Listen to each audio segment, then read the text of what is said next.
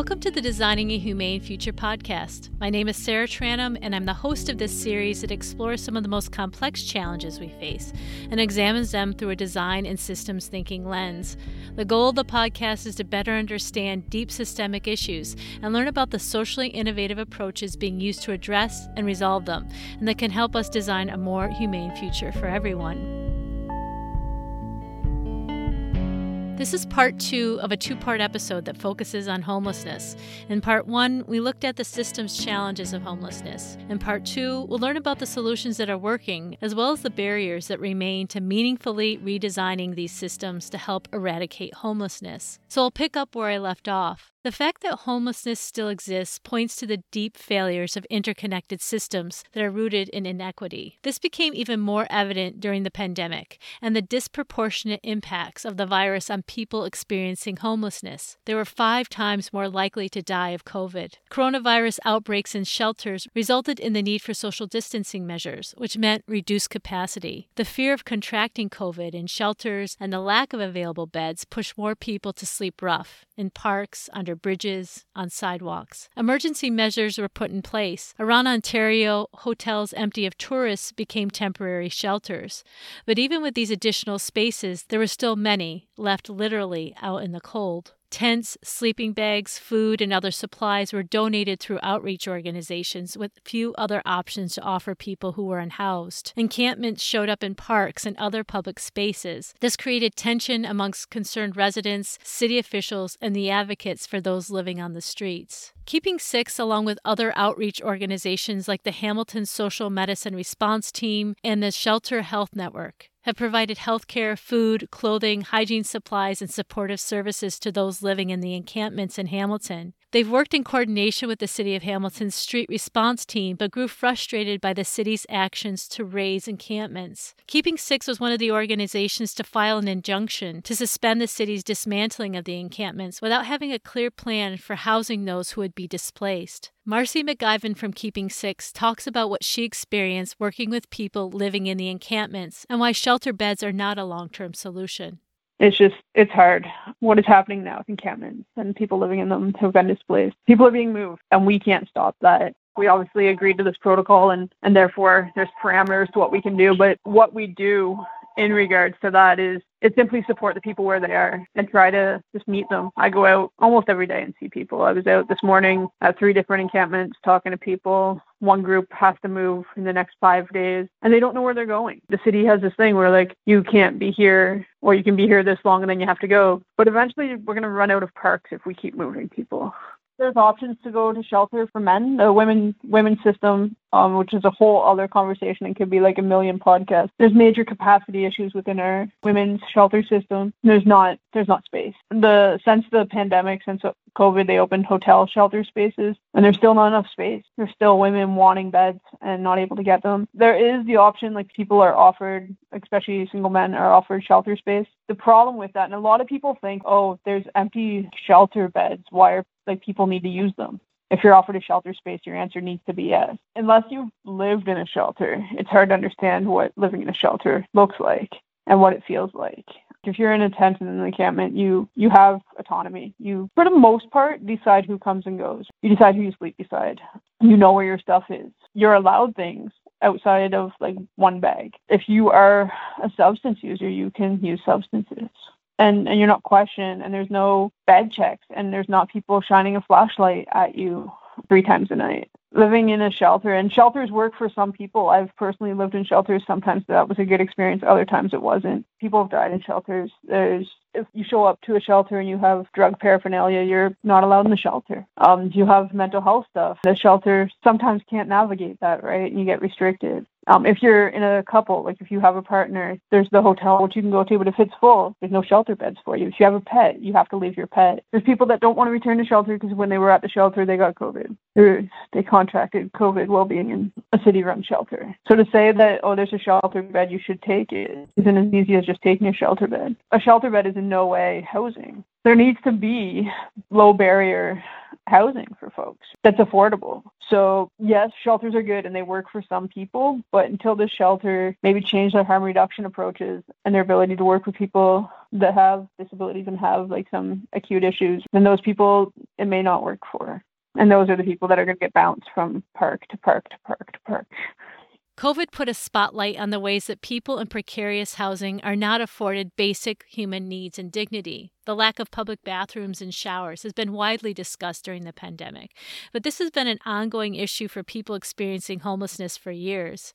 Accessing technology and navigating increasingly digital services is another issue raised over the last year, but this has disadvantaged people who are unhoused before COVID 19 upended the world. COVID has also worsened the opioid crisis, which in turn impacted those in precarious housing situations. Reduced services and social isolation, coupled with a more toxic drug supply, has resulted in a higher number of overdoses. Hamilton's opioid deaths were amongst the worst in Ontario at the end of 2020. The loss of life due to opioids has been overshadowed by daily updates about the coronavirus and has masked the severity of this ongoing and growing health crisis. There have been significant efforts by various stakeholders to try to address homelessness in Canada during the pandemic. The federal government enacted the Rapid Housing Initiative. As part of this, Hamilton received $10.8 million to create affordable housing over the next year. This funding will allow the city to build 30 modular units. It's a start, but falls far short of the need. The hope is that the level of collaboration, responsiveness, and commitment for support during the pandemic will continue as the worst of it is behind us and we return to a sense of normalcy. But unless the challenges are met with a systems based approach and significant investment, levels of government, organizations, and agencies will continue to only manage the symptoms of homelessness, working with limited resources and achieving limited outcomes.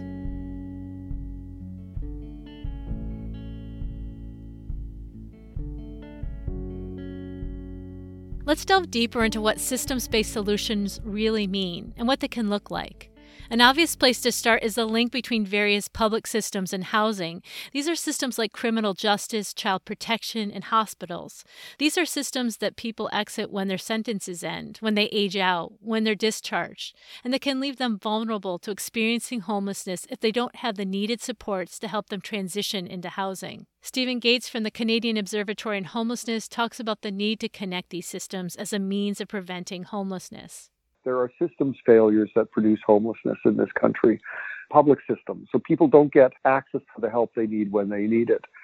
Some of our public systems discharge people directly into homelessness, right? Or indirectly even. Like we know that the way child protection set up in this country with cutoffs and you age out at 18 or 19, depending on the province or territory, means that about 20% of young people in care wind up homeless at some point. It's like 0.3 of the population of youth have had some involvement with child protection, but amongst homeless youth, it's 58%, right? We discharge people from prison into homelessness regularly, even though we know that if you do that, the recidivism of that population will go up through the roof. And so we're producing criminal behavior through not helping with transitional supports.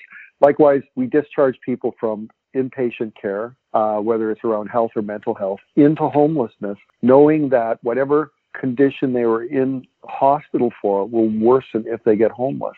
So, you know, if you have someone with a severe mental illness and you discharge them from the hospital onto the streets, like that's irresponsible. But it's the way we structure these public systems. And we tend to focus on, on the individual problems without understanding these other things. Because if you ask somebody who's experiencing homelessness, what happened? How did you wind up homeless? They have their narrative, they have their story, which will point to the things that happened to them personally.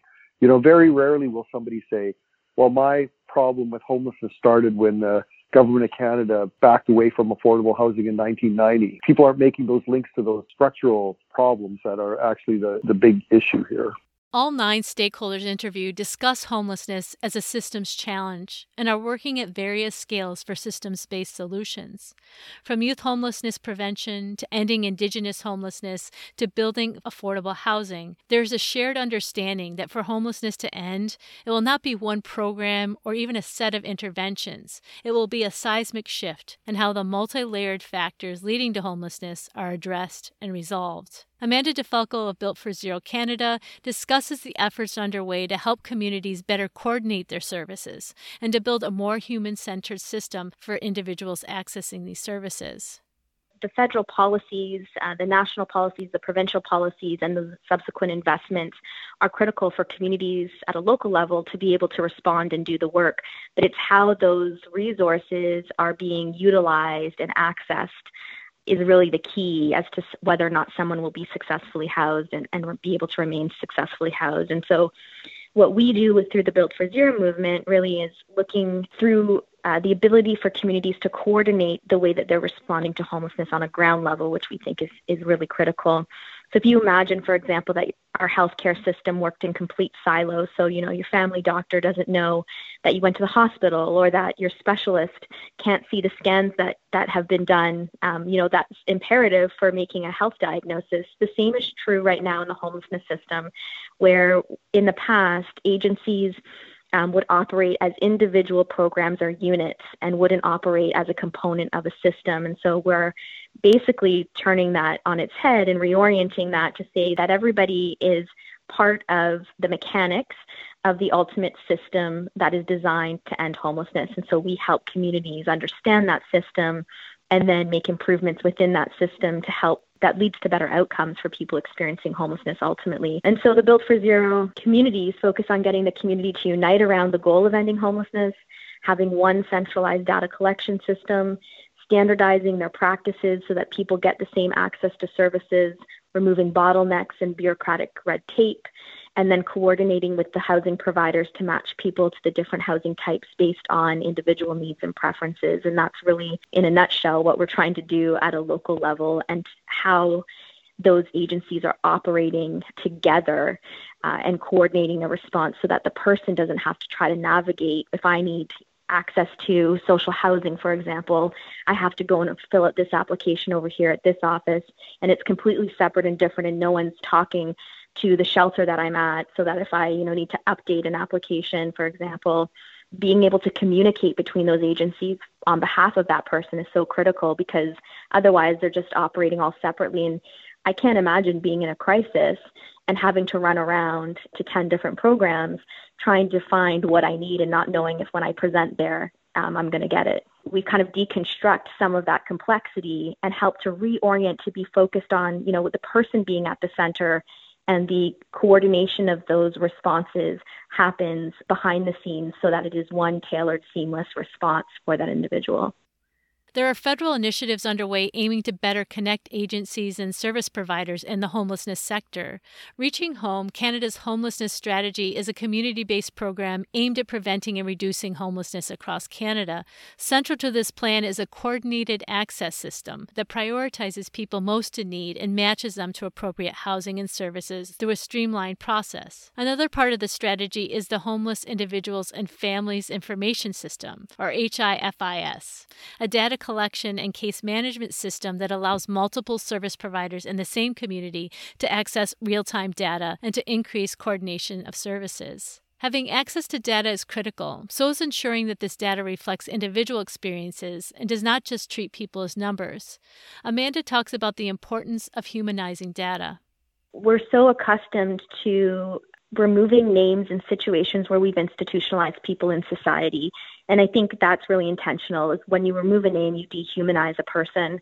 It's very easy to lose their humanity in that process, but we have a name for a reason. It is what upholds our dignity in society and and allows us to be treated as human beings and recognized in society as a human being. And, and so reinserting that name in that process is really critical and important to also destigmatize the experience of homelessness. It's just the absence of a house. But we layer on all of these other complexities onto people who are having a really hard time trying to regain housing and stabilization in their lives. And I think that that's really unjust. So I really do believe that including names, knowing people by name and what their needs are, is really powerful.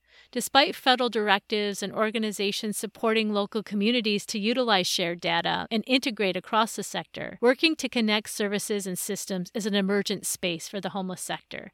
There are still some big challenges to overcome. This is particularly the case when looking to connect broader public systems with homeless services like education, public health, and housing. One of the challenges is how funding works and is segmented along governmental jurisdiction. Homelessness is the purview of the federal government and municipalities while health and education, for example, are the responsibilities of the provinces and territories. Jeff Neven of Indwell discusses the challenges of this division of funding and oversight for systems that are so interconnected. When it comes to homelessness, the federal government and the municipality have responsibility. And when it comes to health and when it comes to affordable housing, that's primarily the area of the province. And this is problematic. And what it means is that we have groups and institutions who are working against each other and somehow believing that when you discharge somebody from hospital to homelessness, it's no longer the province's responsibility. And it's a savings to the province to discharge someone from hospital to homelessness. Or if you got a housing unit, let's make sure someone from hospital doesn't get that because as a municipal employee, my mm-hmm. job is to empty the shelters and the homelessness. So I'm going to focus my attention and fight that that unit should only be filled with somebody from the street, not from hospital, because that's not my problem. That's the province's problem.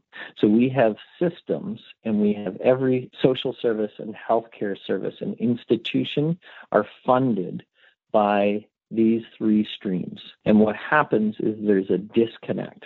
So in every city across Ontario, you have someone, a municipal employee, who has a list of everyone who's seeking affordable housing. There will be a desk, often in the same office, of someone who has a list of everyone, a by name priority list, and that is of homeless people and they will have a list that's separate from the other one and they're not integrated and they're not working together. And they might be in the same office, but they're funded through different streams. And then just down the street at the hospital, you have a discharge planner with a list and a timeline of this person has received treatment, for mental health, for addictions, and is ready to be discharged in three weeks. Where are they going? And these lists and these systems and institutions have somehow convinced each other that it's not the same person that they're dealing with. And they deal with it based on where their funding comes from rather than a person centered approach of these are Canadian citizens we need to work together. There's good news on this front. Uh, we have a restructuring of our health system in Ontario that has had a delay due to uh, COVID, but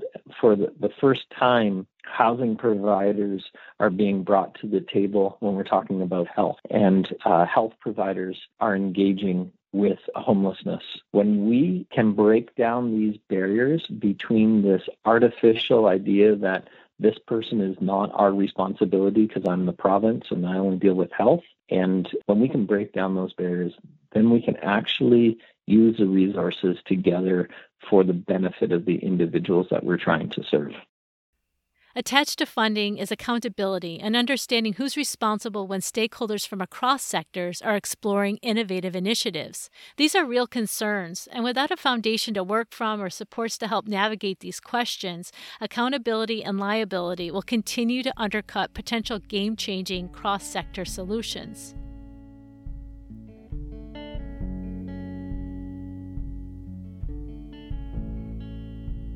At the heart of these challenges is the legacy of how the homelessness sector evolved. Charitable groups emerged when governments were not addressing society's core needs. These organizations relied on donations and the goodwill of other citizens to help fill in the gap for services that were desperately needed. As the social safety net provided by governments expanded, some groups were no longer needed, while others evolved into a broad range of nonprofit organizations with different missions and approaches to working in the community. And while charitable donations from individuals and businesses make up a portion of their operational budgets, most organizations rely on some form of government funding to support their work. This has created a convoluted patchwork of programs and funding models. In some cases, this means that organizations that effectively connect, share, their info and best practices are actually competing for the same pots of money. It leaves organizations spending huge amounts of time and resources to continually fundraise instead of just focusing on serving those in need. For individuals accessing services, it means having to navigate the various organizations and different eligibility criteria and intake processes. Organizations vying for funding across multiple sources has meant adhering to different timelines, reporting requirements, and evaluation metrics. This was a common theme amongst those interviewed. The limited timeframes for programs are a major barrier to determining if an intervention works. So are evaluations related to volumes of people served, instead of focusing on metrics that show who was housed, how long they remained in housing, the improvements in their quality of life, and if they're thriving. Cheryl Green from the Hamilton Regional Indian Center talks about the frustrations of time limited funding that does not reflect the needs of Indigenous peoples. You know, when we look at a system level, it's important to recognize the unique needs of Indigenous people, include us in the various processes from day one and not just an afterthought. We want the autonomy to make our own decisions as we know what works best to support our people and allow us an opportunity to make those funding guidelines and to you know make timeframes reflective of the time and effort and support that are required for us to do the work that we do you know indigenous people have endured you know many losses trauma grief inequities, discrimination, and in the impacts of residential school, the 60 scoop, the government and genocide the education system, like it, it, can go on. But these injustices didn't happen overnight. They didn't happen in three months where like the government is saying, here, here's funding for three months. It did not happen over a three month time frame. It's been over many, many years. And it's going to take us many years to address the suffering our people have experienced and to be able to effectively heal and be able to move forward. But the reality is, is that it needs to start somewhere and recognizing that the parameters that go with funding allocations, you know, may not meet the needs of Indigenous people. Recognizing that the funding allocation amounts need to be reflective of the Indigenous community members. Is it reflective in the work that we need to do to be able to support our people? one year deadlines for getting people housed, three month benchmarks for outcomes. Programs attached to four year election cycles are not attuned to the realities of those experiencing homelessness and the multi layered systemic factors, which were decades or generations in the making. I don't know about you, but if there was a hard deadline for me when I was navigating the job market during a recession or finding a home in a sea of unaffordable housing, I would not have met it. Life isn't linear and so easily timed, especially when the systems are stacked up against you. Then add on navigating it with a disability, a mental health crisis, an addiction, an abusive relationship, all without having a roof over your head. These are arbitrary and unreasonable deadlines and expectations for those who are in crisis and for the organizations that serve them. There are government initiatives being rolled out that offer more flexibility and expanded timeframes. The Canada Ontario Housing Benefit, or COHB, is a recent funding program that provides a portable housing benefit to assist with rental costs. It can provide up to nine years of support, but only for prioritized groups, and there is a limited number of benefits available.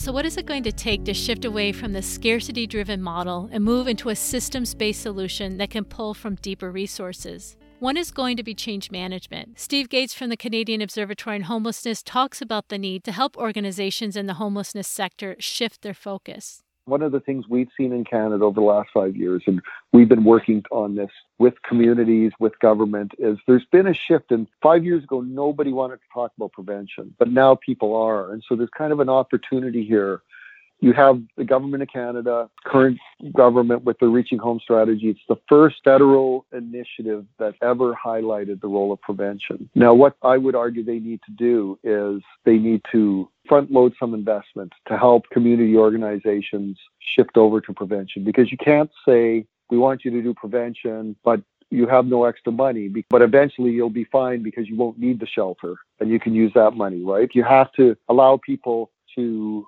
do the new thing while they can wind down effectively the old way of doing things. there would be a lot of pushback because there's a lot of vested interest in doing things the same old way. You know, there's like capital investment, people own buildings, there's people who love their jobs or, or don't, but are doing them uh, in particular ways. But it's like the shift to the green economy in a way, right? Like it will achieve a better end, but we have to ensure that people who lose out in terms of their industry disappearing have something to do that's ideally better. It will also require a full scale shift away from the belief that one program or intervention will solve homelessness to a shared understanding that systemic factors have to be addressed. So, what does this look like? Well, let's go back to the three key ingredients needed for ending homelessness affordable housing, support services, and prevention. We need governments to heavily invest in affordable housing while also regulating the housing market. The private sector and the market left to its own devices will not meet the housing needs and solve this challenge. Central to this is government working collaboratively with for and non for profit housing providers to provide funding mechanisms that are workable and to ensure that the demand for dignified affordable housing units are fully met. We need government funding of the essential support services, programs like Housing First, that will help individuals quickly access safe, affordable housing and to be able to remain there. Core to this is providing skills development, health supports, addiction treatment, counseling, and opportunities for social inclusion and connections to education and employment. We also need government funding to help prevent homelessness.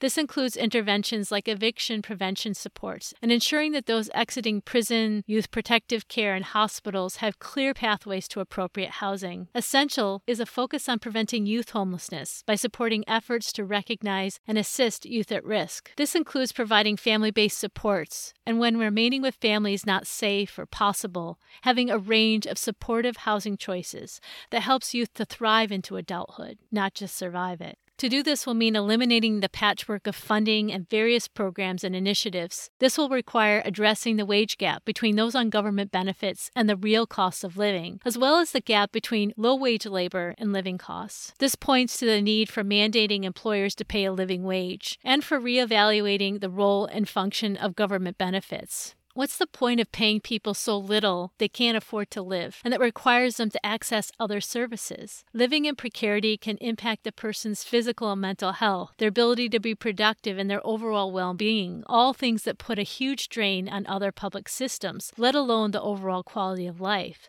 What about giving people what they need to live from the get go? Some will ask, How do we pay for this? And many experts will answer, It's already there. The money is just divided into smaller budgets, it's being allocated to different parts of governments to strategies and programs with different objectives, all working on symptoms of the very same problem poverty and inequity. The system's failures, magnified by the pandemic, and the realization that the billions of dollars spent is only working at the symptoms, not the root problems, have renewed calls for a universal basic income. Many see CERB, or the Canadian Emergency Response Benefit, that was rolled out during the pandemic as a first step towards a basic income. It provided $2,000 a month to employed and self employed Canadians who were directly affected by COVID 19. Erica Morton from the Canadian Observatory on Homelessness discusses the conversation amongst those in the homelessness sector about a universal basic income we're having some conversations recently with some different folks. I think unanimously everyone wants to see the universal basic income. Well, what is I guess CERB now, but they would like to see the you know the full on implementation of a universal basic income that almost seems to be in a way sort of a fundamental response that was needed. So I think partially because I mean again without that stable income, without that sufficient income, you can't get the housing you need, you can't, you know, address bills and food and and all those other things. So I think what's resonating in communities is, you know, having this taste of having sort of CERB as a quasi uh, basic income maybe pilot and, you know, the possibility to keep that going beyond COVID for sure. There are several well researched plans and demonstration projects around the world that point to different strategies and the effectiveness of providing all people with a basic income. One short lived pilot in Ontario that was canceled when the current conservative government came into power showed overwhelmingly positive impacts on those participating. As part of the Ontario Basic Income Pilot, The participants received up to $16,989 per year for a single person and $24,027 per year for a couple. For those who worked during the pilot, the basic income decreased by 50 cents for every dollar earned and people with a disability received up to an additional $500 per month. It allowed those who would otherwise depend on disability or welfare benefits to fully cover their living expenses. It helped aspiring entrepreneurs and new graduates to pursue their career goals without the need to rely on low wage labor to barely pay the bills. There are many naysayers that question the ability for government to afford such a sweeping social payment program. However, the economics of keeping people in homelessness provides a clear answer. It's not only financially feasible, it could make much more fiscal sense than the status quo. Stephen Gaetz from the Canadian Observatory on Homelessness discusses recent research on the cost of keeping people unhoused.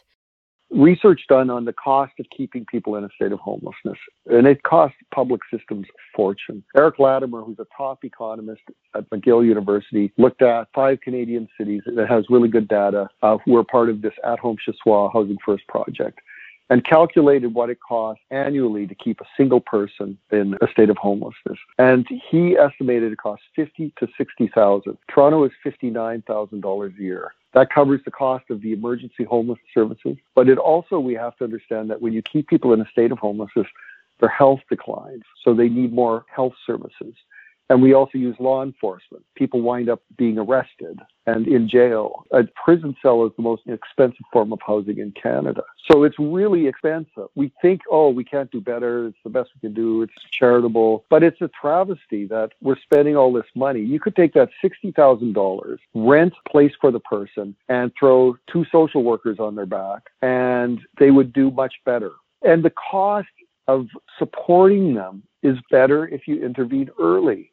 As Steve discussed, Eric Latimer and his research team calculated the cost of services for homeless people with mental illness in five Canadian cities. They calculated expenses related to hospital visits, court appearances, and other services used by the participants in the study. The team determined that the annual cost to society of homeless people with mental illness averaged about $59,000 in Canada's three largest cities. They also found that 10% of participants generated costs in excess of over $93,000 per year, reflecting a high use of many services. This is one data point within a sea of budgeted and societal costs of homelessness, adding up to billions of dollars spent. And yet, people remain unhoused, with over 75,000 Canadians on any given night on the streets and in precarious housing.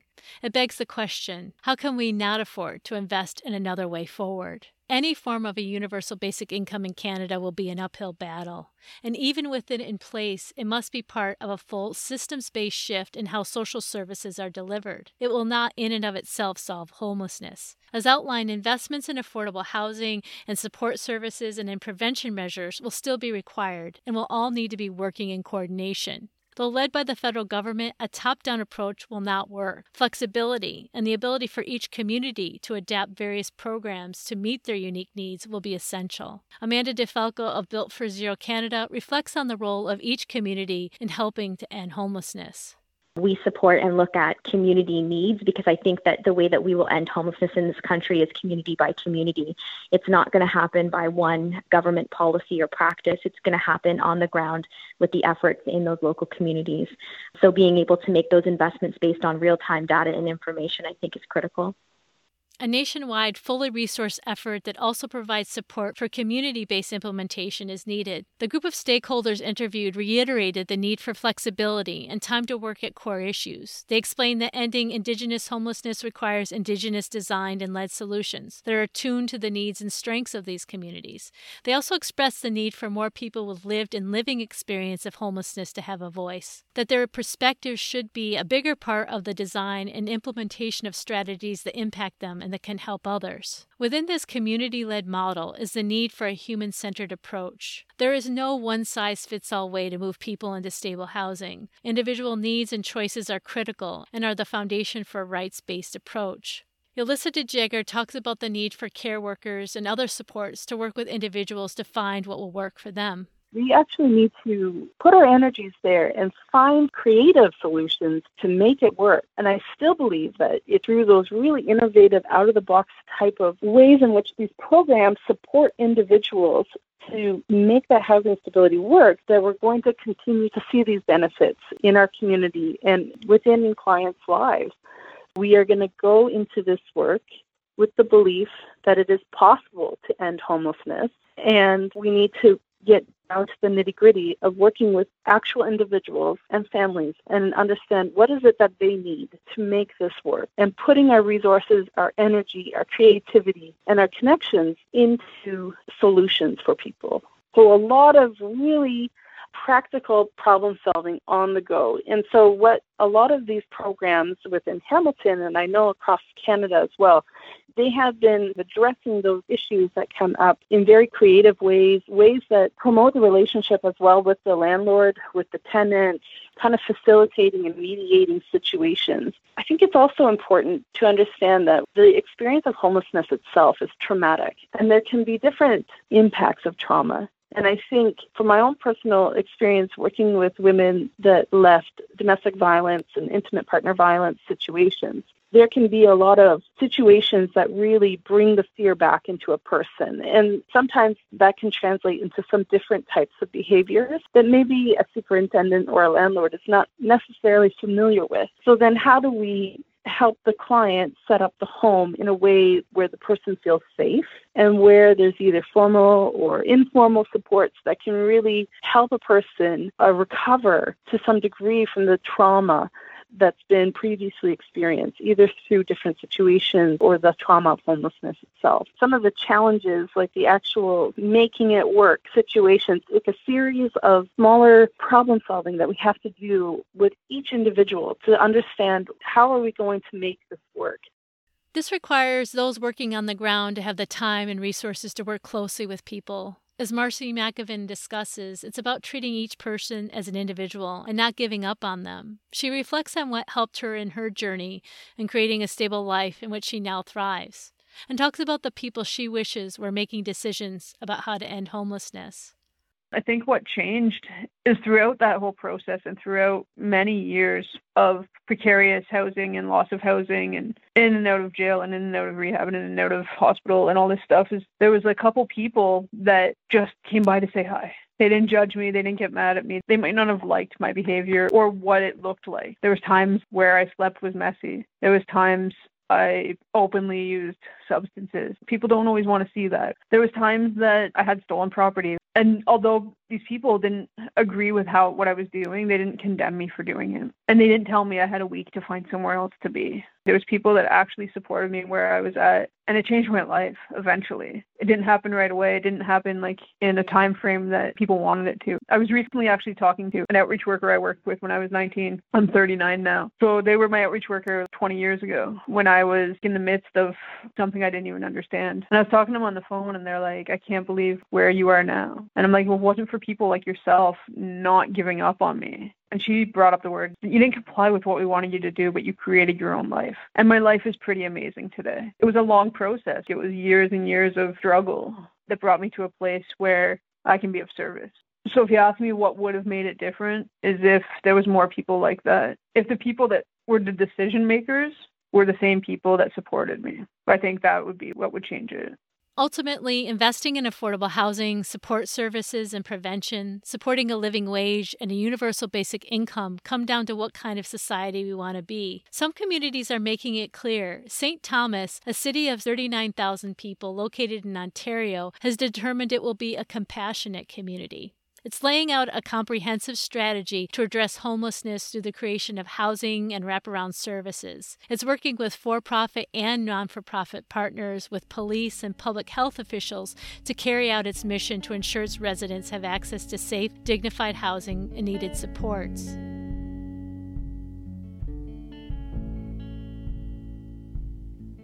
Amanda DiFalco of Built for Zero Canada reflects on where we go from here. We as Canadians have an important choice to make on this issue. We can view homelessness through the lens of charity and focus on the individual as the problem, or we can see ending homelessness as an act of justice and demand that we improve this social safety net for everyone in our country. I'd say that the justice based approach treats the causes, not the symptoms, and ultimately sees people experiencing homelessness for who they are. And those are people like you and me without housing.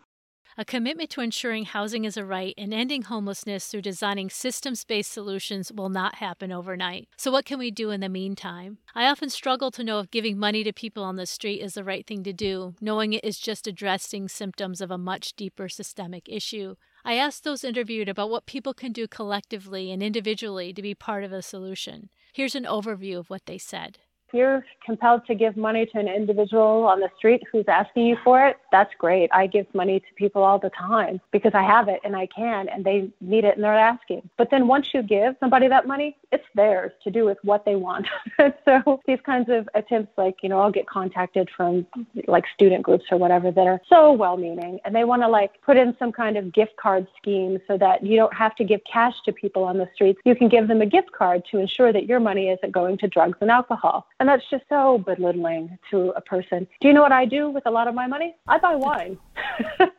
and it's somebody's right to do whatever they want with that money. And so I hate those kinds of things that infantilize people that are homeless. So please, at the individual level, give to shelters, give to food banks because we're in a crisis and those things are needed right now. But also get involved and continue to push our policymakers for longer term systemic solutions. When somebody's asking for money on the street, we should treat them with respect, look them in the eye. If you don't want to give money, say, sorry, I don't have any, or sorry.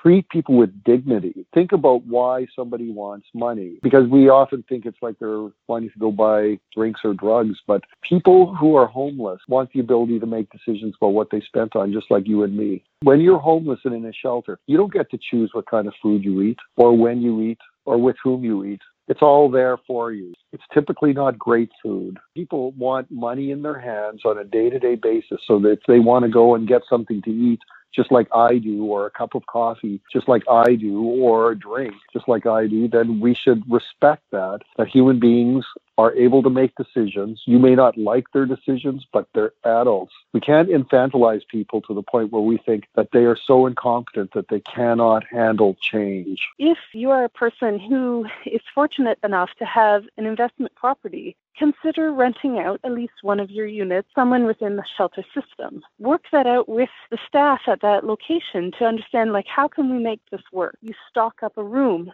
in the family's new place. So, you know, maybe that would be the kitchens. We'll get some dish sets, we'll get some pots and pans. So think practical solutions, practical things that people need to really establish themselves that often they have a an upfront cost in terms of obtaining all of those things to make a home feel home. If we could get people instead of crossing the street where they see someone panhandling, if we can just get them to say hello. People ask me all the time, they're like, I just don't know how to engage. And I'm like, you just say hi. Don't cross the street with your kids. Don't take pictures. Give humanity back. Like, like just give hope, right? Like, I don't know how else to say it other than instead of being afraid, be a friend don't pass judgment. Things are not always as they appear to be. Like I said, no one chooses to be homeless or at risk of homelessness there are other factors that need to be looked at and recognized. You know, we need to be kind and treat people with respect and dignity. We're all human, and no one deserves to be treated less than because they do not have a physical structure of a roof over their head. You know, no one know the struggles that someone has gone through, you know, and they haven't walked in anyone else's moccasins to be able to know, to be able to talk about that. People are stereotyping of who is homeless, you know, and why they're in this situation and they are probably a drug user and an and an alcohol user and all of these things. Regardless of why someone is homeless, they need help. They need access to appropriate support. When we think about what can we do today, sometimes we think that a rant on social social media where we point the finger at someone else is somehow effective, and it can be. But I would suggest that it starts with our own personal values. What's important to me? What do I have? How do I use that for the benefit of others? Do I believe that the person who's sleeping on the grate on the street or under the tarp in my park, who may have an addiction, who may have active psychosis and hear voices and be speaking to them, do I actually believe that that person has the same value as I do? I think we have to start there. And if for some reason that we've decided that my value is as a human is there based on my output, what I contribute, what I can purchase, what I can pay in taxes. It's a value piece. We've come as a society full circle where we realized that all children matter, not just children of particular ethnicities. We have to do the same for all people. It starts with values. Um, the Canadian Alliance to Homelessness has a Recovery for All campaign. You can learn more about how to help through that by checking out our website at caeh.ca. People can also explore how the organizations out there are working towards improving outcomes for people they serve. So, for example, you might want to ask how many people are getting access to housing or staying housed rather than just seeing the volume of people coming through the door as being a success. Um, you know, share what you learned through this podcast to help destigmatize the issue. So my personal challenge to those who are listening on this is to share, you know, what you learned through this podcast or with other podcasts on homelessness with at least five of your family members or friends. And then ultimately, my advice in terms of, you know, should you give change, should you donate to a shelter, a food bank, is just to lead your choices with compassion um, whatever that might look like for you. So while the longer term solutions are the permanent housing and supports, shelters still do play a critical role in helping people with temporary accommodations to help get people connected to housing and we'll probably still need those temporary solutions in addition to focusing on the long term solutions as we make progress. Why does homelessness still exist? The short answer is that it's a system based challenge that requires a multifaceted approach and deep investment from governments, and we're still yet to do that. The long answer, and one we must reckon with if we want to truly end homelessness, is that as a society we have not fully embraced the belief that we must invest in helping everyone to thrive and that housing is truly a right. Neoliberalism helped to reinforce the false ideal of the self made man and leaves a shadow of stigma around those who didn't rise to the occasion. It causes people to question who's truly deserving or not, who's too lazy or too crazy to help and spend money on with our hard earned tax dollars. It is a hard legacy to overcome. And today's populist politics do not help, as the cries for small governments and for cutting the gravy train endure, as thinly veiled racist, sexist, homophobic rhetoric fills airways and social media feeds and is doing its best to try to dictate who's in power. This faction, even when it's not in the majority, is helping to shape policy, to further diminish the social safety net, and to weaken the social contract. This filters down to how organizations and programs in the homelessness sector are funded and evaluated. It's why those with the best intentions can only work on the symptoms and never get to solve this challenge at its roots. This ideology is clear in America, and Canada is in no way immune to the same agenda. COVID 19 can be a reset, a catalyst to invest and double down on the society we want to be. The inequity we saw amplified during the pandemic can push us into action, or we can be lulled back into a familiar sense of normalcy. And for many of us, this might be a comfort, but for others, it's a continued struggle to survive without basic rights like safe housing. Choosing to shift our individual and collective focus and efforts to support things like affordable housing, support services, prevention, living wages, and a basic universal income through the way we vote, through public funding, through opening our minds and hearts can be a move to end homelessness.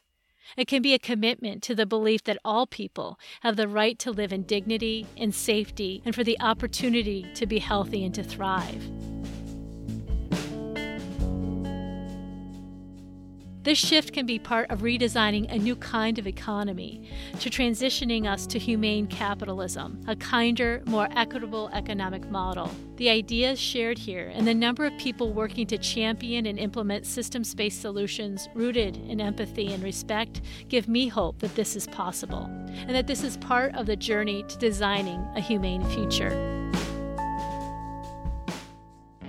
Thank you to all the people interviewed for this two part episode, for sharing your time, expertise, and for your efforts to bring an end to homelessness with compassion and grace.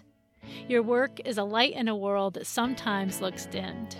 Thank you to Leslie Corbet, who edited and assisted in the production of this episode. To learn more about those interviewed, follow the links included in this episode's description. Thank you for listening to the Designing a Humane Future podcast. Be sure to subscribe to listen to upcoming episodes in this series. Take care and be well.